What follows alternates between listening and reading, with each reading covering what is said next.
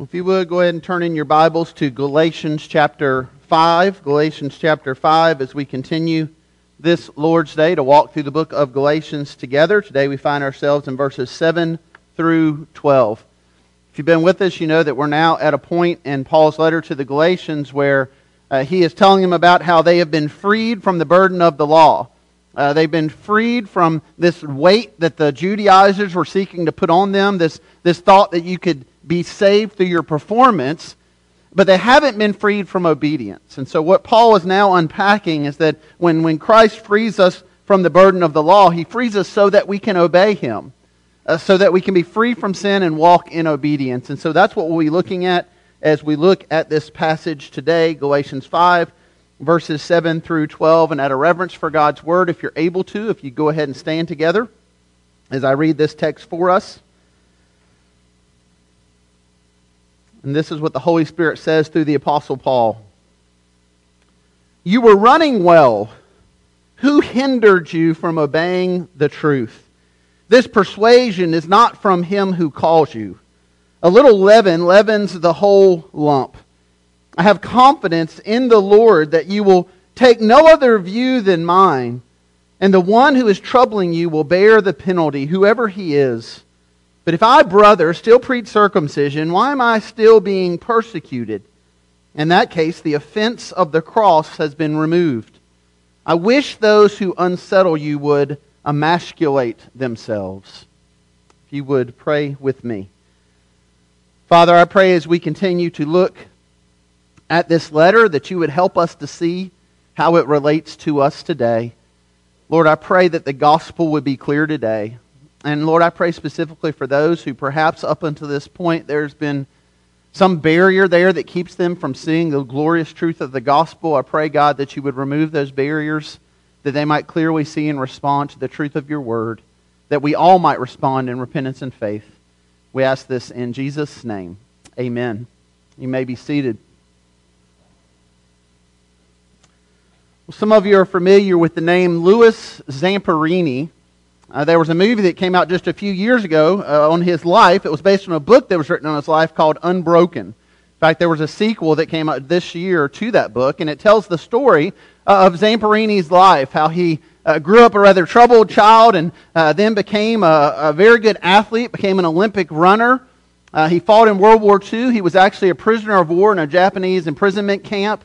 Survived just horrendous uh, circumstances and, and went on to become a believer, to share the gospel with many. He lived a very long life. He passed away not that long ago in his late 90s. But what that movie and what that book really unpack is that uh, Zamperini started out kind of the wrong track. He was somewhat of a juvenile delinquent, but, but he got uh, very involved when he was in high school in running. And in fact, he became one of the fastest runners that had ever been there on his high school's team. Uh, eventually, he went on to be a runner for USC and was one of the fastest athletes they'd ever had. In fact, many felt that he would be the first collegiate athlete to break the four minute mile. Now, people have done that now. A number of people have, but at that point, in 1938, no collegiate athlete had ever run a four minute mile. And so when it came to the 1938 NCAA championship for runners, the, the one mile event, all eyes were on Zamperini. Everyone thought he would be the one who would break the four minute mile. The race began, the race finished, and he did not break four minutes. And it wasn't because of his conditioning. He was in the best shape of his life. It wasn't because he didn't take the event seriously. He ran as hard as he could. What kept him from breaking the four minute mile in 1938 was the other runners.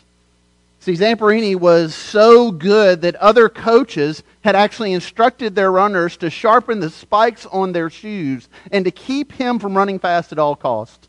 And so after he got off to a good start, a number of runners kind of huddled up around him and trapped him in. Several began to stomp on his feet, one impaling his foot with their spike. Others began to jab at him in the side. He actually finished the race with a broken rib. Their cleats began to cut his legs. He was bleeding from the legs when he crossed the finish line. He would have run a great race. He would have likely broken that four minute mile, but something hindered him. Something kept him from running the race as he wanted to run the race. as Paul writes to the Galatians, he is using this picture of a runner.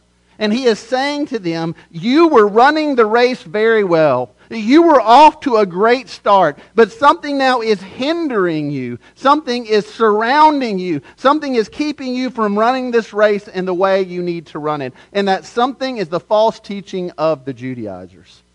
And so, as Paul addresses them and continues to address this issue of what it means to walk by faith, he, uses this picture of running, which brings us there to your outline.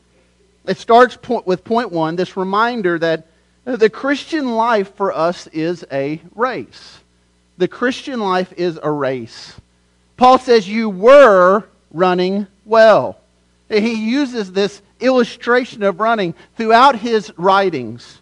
In Galatians chapter 2, just a couple of chapters before this, Paul talks about if he was preaching a false gospel, he would have been running the race in vain.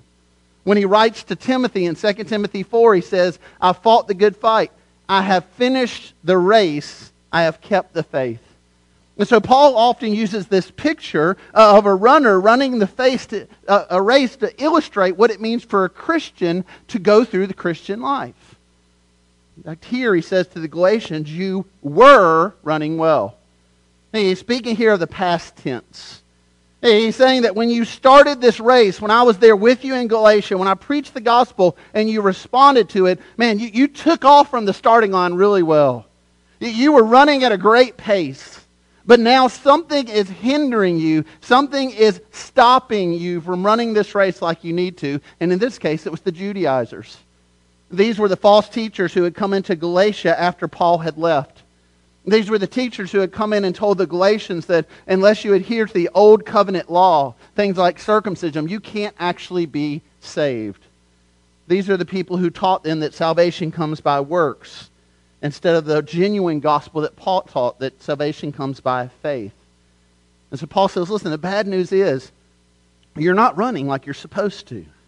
You're not running well. But the good news is the race isn't over yet. You can still shake them off and you can still run this race. And friends, that is a picture for us today of the Christian life. You see, the Christian life begins at conversion.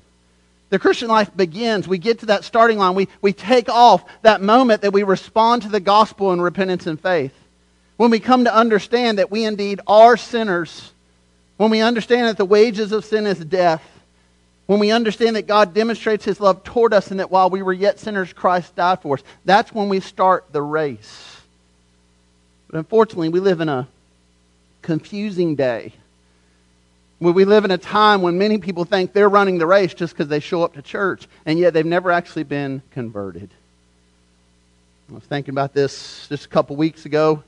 Um, I was describing to someone this week, we had someone coming to the church who was working our dishwasher in the kitchen. They'd never been to Bloomfield. They were asking all these questions. One of their questions was, So you guys don't even have a stoplight here? I said, Well, we have one. It's just outside of town. And so we, we've got our stoplight. Well, the other day, uh, Sandy and I were at the stoplight, and you know we're sitting there. The light turns green. Uh, the first car goes. The second car goes. The third car just sits there, and we're the fourth car. We're behind this car, and so you know how people are today. They're getting out their phones, they're getting distracted. So I kind of hit the horn a couple of times. Car doesn't move. Hit the horn a couple more times. Car doesn't move. Well, at this point, everybody behind me is starting to pull out. They're just going to pass us. So I, I start to pass the fellow, and I look over, and, and here's a guy at the steering wheel. His hand, hands are on the wheel. He's in a car. The car's running, and he's like this.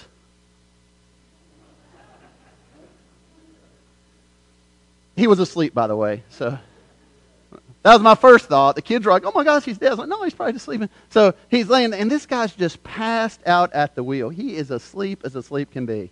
So people are passing by him. They're honking. The kids are like, oh my gosh, he's dead. I'm like, no, he's just sleeping. And then we get, you know, I get further down where I can still see in the rearview mirror. Suddenly I see the car kind of jolt and start moving. So thankfully he was just asleep.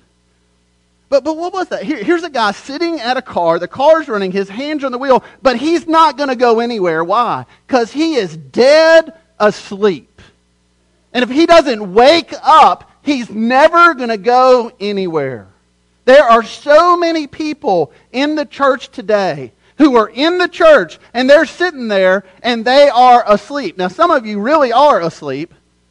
But, but others, you're sitting there, your eyes are open, you're nodding your head, you're singing the songs, but spiritually you are dead. And something needs to wake you up, just like that guy woke up, if you're ever going to go anywhere. Friend, you're not in the race if you've never placed your trust in Christ. When you place your trust in Jesus Christ, when you are then converted, God brings us to life. Now we are running the race. And the race looks different for all of us. That there are different courses, there are different obstacles. For some, the race will be long, it will be decades. For others, it will be much shorter than that. But we all run towards the finish line, and the finish line is that day when we meet Jesus face to face. Whether he takes us home to him or he returns for us. That's the finish line. It's what James calls the, James calls the crown of life. That's what we run towards. And so, this picture that Paul is giving us here of the Christian life is a picture of a race, and that race starts when we place our trust in Christ. So, how do we then run the race? Well, that leads us to that next point in your outline, point two. We run the race through obedience to the truth. We run the race through obedience to the truth. Verse 7, Paul says, You were running well. Who hindered you from obeying the truth? So Paul here equates running to obedience. He, he says, You were running really well. Somebody stopped you. What did they stop you? What did they hinder you from doing? They hindered you from obeying the truth. Paul says to run well is to obey the truth. Now, obedience is what God calls us to once we're saved. But obedience doesn't save us. Now, hear that. We can try to work and earn our righteousness through our obedience. We can try to obey the Bible and what the Bible says. But if we do that without placing our trust in Jesus Christ, that's what Paul says is a race run in vain. But once we put our trust in Jesus, then we are free to obey Christ. Then that is an obedience that flows out of our salvation. He says, Who hindered you from obeying this truth? What is the truth he's speaking of? It's the gospel truth. It's how Paul refers to it in Galatians 2, the truth of the gospel. And so Christ has freed us to obey the truth of the gospel. So, what does that look like practically? Well, practically, it looks like this it starts with looking to Jesus. We set our gaze and our focus on Christ. It's what the writer of Hebrews tells us to do in Hebrews chapter 12 where he says, Therefore, since we are surrounded by so great a cloud of witnesses, if you've read Hebrews, you know chapter 11 is filled with the, the hall of faith and all those who walk by faith. He says, In light of all these testimonies, let us lay aside every weight and sin which clings so closely, and let us run with endurance the race that is set before us, looking to Jesus, the founder and perfecter of our faith. We look to Jesus. So, so how do we do that? How, how do we look to Jesus? We have kind of this question, this trend in the Christian subculture that's been going around for a couple of decades. You'll see people have bracelets, bumper stickers. They'll say, What would Jesus do? And the thought behind that is to kind of ask this question as you go through life and as you face different things. What, what would Jesus do here? I should do what Jesus would do. That's, that's fine. That's a fine question to ask. But fundamentally, the question we need to ask is what did Jesus do? See, Jesus isn't some figurative person that we have to imagine how he might respond in different situations. Jesus Christ is recorded in the scriptures. We can see exactly what Jesus did, who Jesus is, and we should fix our gaze on him by looking to, to what did he do, and not only that, what did he say? See, we run this race by looking to Jesus. We also run it by listening to Jesus. Think about the words of the Father at the Transfiguration, Matthew chapter 17. As Jesus was speaking, the text says, He was still speaking when, behold, a bright cloud overshadowed them. And a voice from the cloud said, This is my beloved Son, with whom I am well pleased. Listen to him. Listen to him. Friend, are, are you listening to Jesus today? Now, I'm not talking about, you know, you're walking out in the woods and you're saying, God, just speak to me right now. No, I'm talking about going to the Word. Are you listening to what Jesus says in His Word to you? I think for many of us, when we start thinking about this relationship with Jesus, we, we don't think so much about looking to Jesus and listening to Jesus as we think about loving Jesus. So that's, that's the phrase you hear. Why does love Jesus? You know, start to invite somebody to church. Well, hey, would you need to go to church? Well, I don't really go to church anywhere. But man, I just I love Jesus. Jesus loves me. Me and Jesus, we're good. Well, I think that gives us an excellent opportunity to look at what, what does the scripture say about loving Jesus? John chapter 14, this is what Jesus says. If you love me, you will keep my commandments. So, so Jesus says, if, if you truly love me, you, you will look to me, you will listen to me, and you will obey me. That is the fruit of loving Jesus. Loving Jesus is not some emotional, ooey gooey, well, I just have this feeling. No, loving Jesus is a result, it's the fruition, really, of being in a relationship with Christ, a redemptive relationship through which, because He has saved us, we are now obedient to His word. That's how we show our love for Jesus. It means we repent. Friend, when is the last time you repented of something? We tend to talk about the gospel sometimes in these general terms, but just look at your life right now. What is the last time you can remember going before the Father and saying, Father, I, I repent. I want to turn from this sin in my life? When's the last time you turned to another person and said, I, I need to repent? I need to ask your forgiveness. What I did was sin. It was wrong, and I'm repenting. I'm turning from that sin right now. I'm not asking when's the last time you felt bad about something. Saying, when's the last time you actually repented? Jesus says that if we love him, then we will repent, we will run from sin, and we will run to the cross. 1 John 2, verses 3 and 4. And by this we know that we've come to know him if we keep his commandments. Whoever says, I know him, but does not keep his commandments is a liar, and the truth is not in him. Think about that for a minute. Have you ever had a conversation with someone who said to you, Oh, I'm a Christian. I, I love Jesus but there was absolutely no fruit of the gospel in their life at all. No, no desire to read God's word, no pattern of fellowshipping with God's people, no, obedience in their life to the word, but they're quick to say, oh, no, no, but I, I love Jesus. And this is how we know by this we know that we've come to know him if we keep his commandments. Whoever says, I know him, but does not keep his commandments is a liar, and the truth is not in him. Friends, we need to be a church who will go to a lost and dying world and will graciously and lovingly tell them the truth.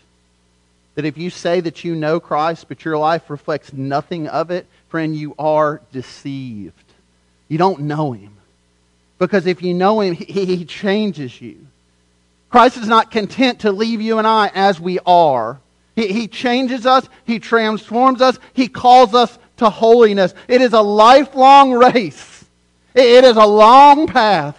There are many ups and downs. But if there is no change in your life, no tangible difference in your life today from the, than from the first day you came to faith, then the question is do you really know Him? Does he really know you? The Christian life is a race, friend. How are you running today? Are you struggling? Are you sprinting? Do you feel like people are just kind of gathering around you and stomping on your feet, elbowing you in the side? Do you feel like the world's just knocking you down over and over and over again? Or maybe you feel weighted, you feel burdened by sin. That that's what the writer of Hebrews says really keeps us from running the race. He says, Let us lay aside every weight, the sin which clings so closely. For nothing will weigh you down more than unconfessed sin. Than just living in sin and not repenting of sin, it will hinder you greatly in this race. The Galatians were running well, they were obeying the truth, but as soon as they stopped obeying the truth, Paul says something has hindered you. And in their case, that something was false teaching, which brings us to point three. False teachers distort the truth and contaminate the church. So the Galatians were running well, but what was hindering them was false teaching. That this false teaching from these false teachers, he says, verse 8, their persuasion is not from him who calls you. And so Paul's saying they're, they're very persuasive. That they've got great arguments for what they believe, but they are arguing you away from God. In fact, Paul says it very clearly they're not from God. I think one of the problems we have in the Christian faith today is we're just not willing to make that statement as often as we need to. We live in a confused culture, a confused age, and so Anybody who says the name of Jesus, we just assume they're on the same team as us, and friends, they're not. Just because their books are in a Christian bookstore doesn't mean they're from Christ. Just because their sermons are on TV, just because they're a bestseller, just because they're on the evening news, that doesn't mean they truly know Christ as Lord. Jesus speaks to this. He says, There are people who will call me Lord there are people who will do miraculous things in my name who are not from me. Matthew chapter 7, verse 21. Jesus says, Not everyone who says to me, Lord, Lord, will enter the kingdom of heaven, but the one who does the will of my Father who is in heaven. On that day, many will say to me, Lord, Lord, did we not prophesy in your name and cast out demons in your name and do many works in your name? And I will declare to them, I never knew you. Depart from me, you workers of lawlessness. So Paul's drawing a, a line in the sand here. He's saying, listen, if you preach a false gospel, if you start to mess with the gospel at all, you're, you're not on our team. You're not on God's side. And notice what he says in verse 9 a, a little leaven leavens the whole lump. It doesn't take much just a little bit is all it takes, and the whole thing's bad. You throw the dough out and you start over. He's saying in the Christian faith, if we distort the gospel just a little bit, friends, then it's not gospel anymore. This is what false teachers so often do. They will add to the Bible. Be, weary of someone who says to you, well, you know, it says somewhere in the Bible. well, where does it say that? Or, or they will take away from the deity of Christ. That they will take away from the Trinity and who the Father, Son, and Spirit are. That they will often multiply the requirements for salvation and add works in there. They, they will bring great division in your life. This is what false teachers do. That's why Jesus, in comparing that false teaching to leaven as well, says in Matthew 16, Beware the leaven of the Pharisees and Sadducees. Friends, we need to test what people teach us with the Word. You need to test what I teach you from the Word. We need to be a church of Bereans. That's what the Bereans did. That they went back and they searched the Word to see was what we were just taught. Is that what the Word says? Otherwise, we are easily misled. Paul continues there in verse 10 to say, I have confidence in the Lord that you will take no other view, that the one who is troubling you will bear the penalty, whoever he is. Paul here has this confidence, and I'm not sure why, because as you walk through this letter with me, you can see here Paul's very disturbed by the Galatians. He's very concerned by this false teaching they're listening to. And now he's saying, but listen, I've got confidence that you're going to run the race. Why would Paul have that confidence? Because, friends, in the Christian life, our power comes from the Holy Spirit, not from our flesh. And Paul is saying here, I have confidence if you are, if you are truly saved, if you are truly redeemed, then, friend, you're, you're going to finish this race. You're going to cross that finish line at some point. Paul's saying, I have confidence that you're going to return to the truth if you are truly Christ. Friends, that's a good word for us today. Because sometimes you get tired of running. Sometimes this race will wear you out. Sometimes you will feel like Louis Zamperini, like someone is stepping on your feet and cracking your ribs and shredding your legs, and you can't go another step. the Christian life is hard. But if you truly belong to Jesus Christ, the good news is this you will finish the race. you will persevere till the end.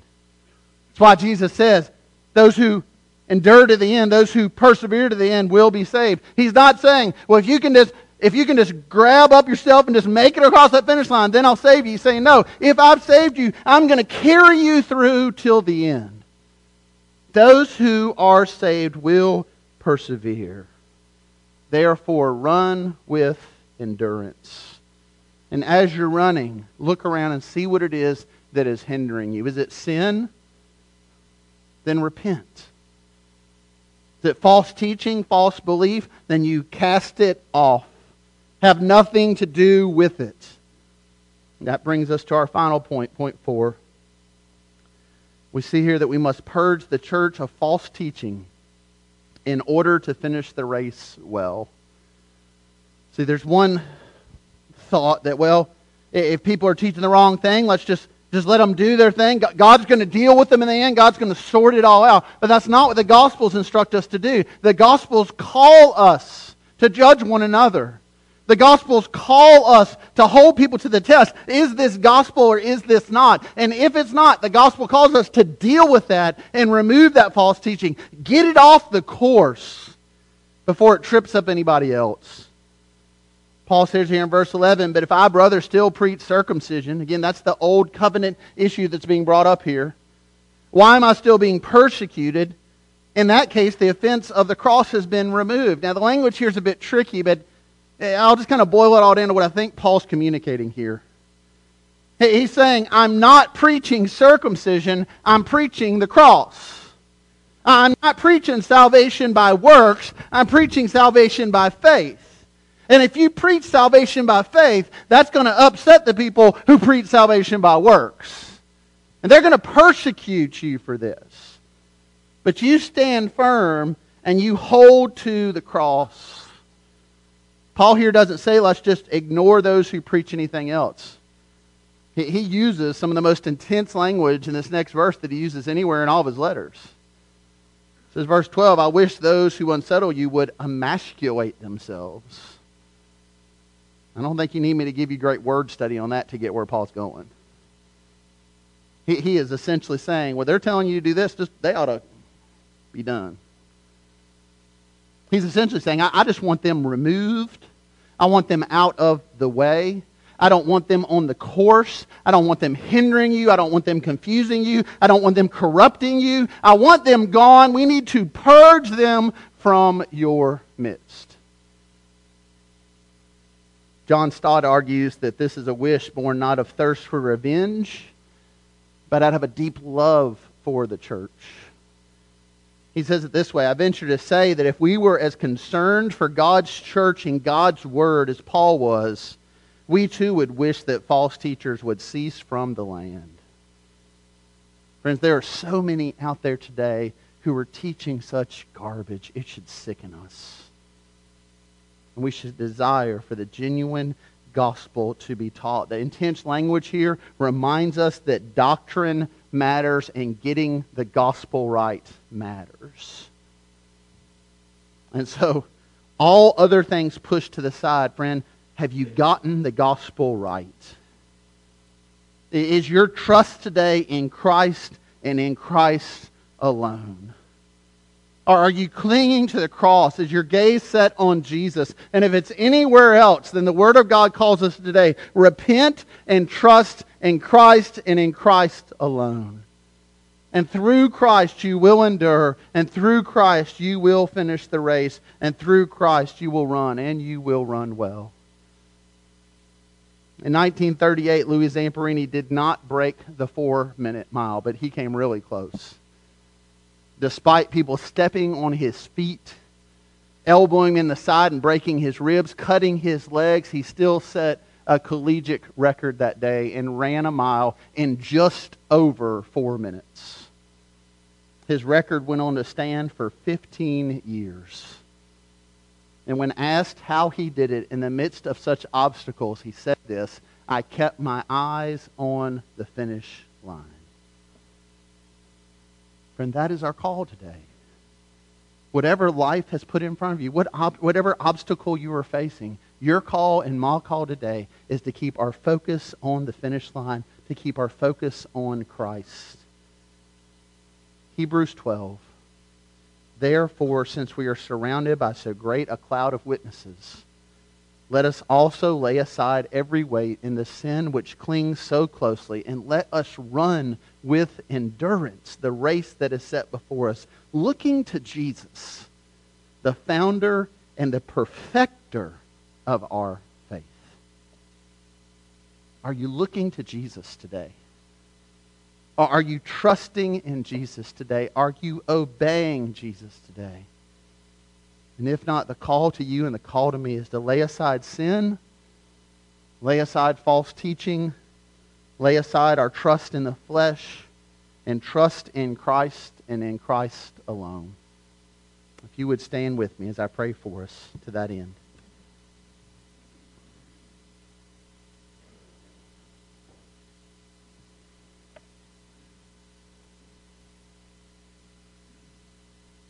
Father, I do pray for your Holy Spirit to be at work among us. I am aware that I could enter this pulpit Sunday after Sunday for the rest of my life, but my words will change no one's heart. Your word, however, will. Your word has, your word will, your word does, and so I pray it would do that work now. Lord, you have called us to run the race with endurance, with our eyes fixed on Jesus. And so, for anyone who's doing anything other than that, Lord, I pray for them today that they would repent and that they would trust in Christ.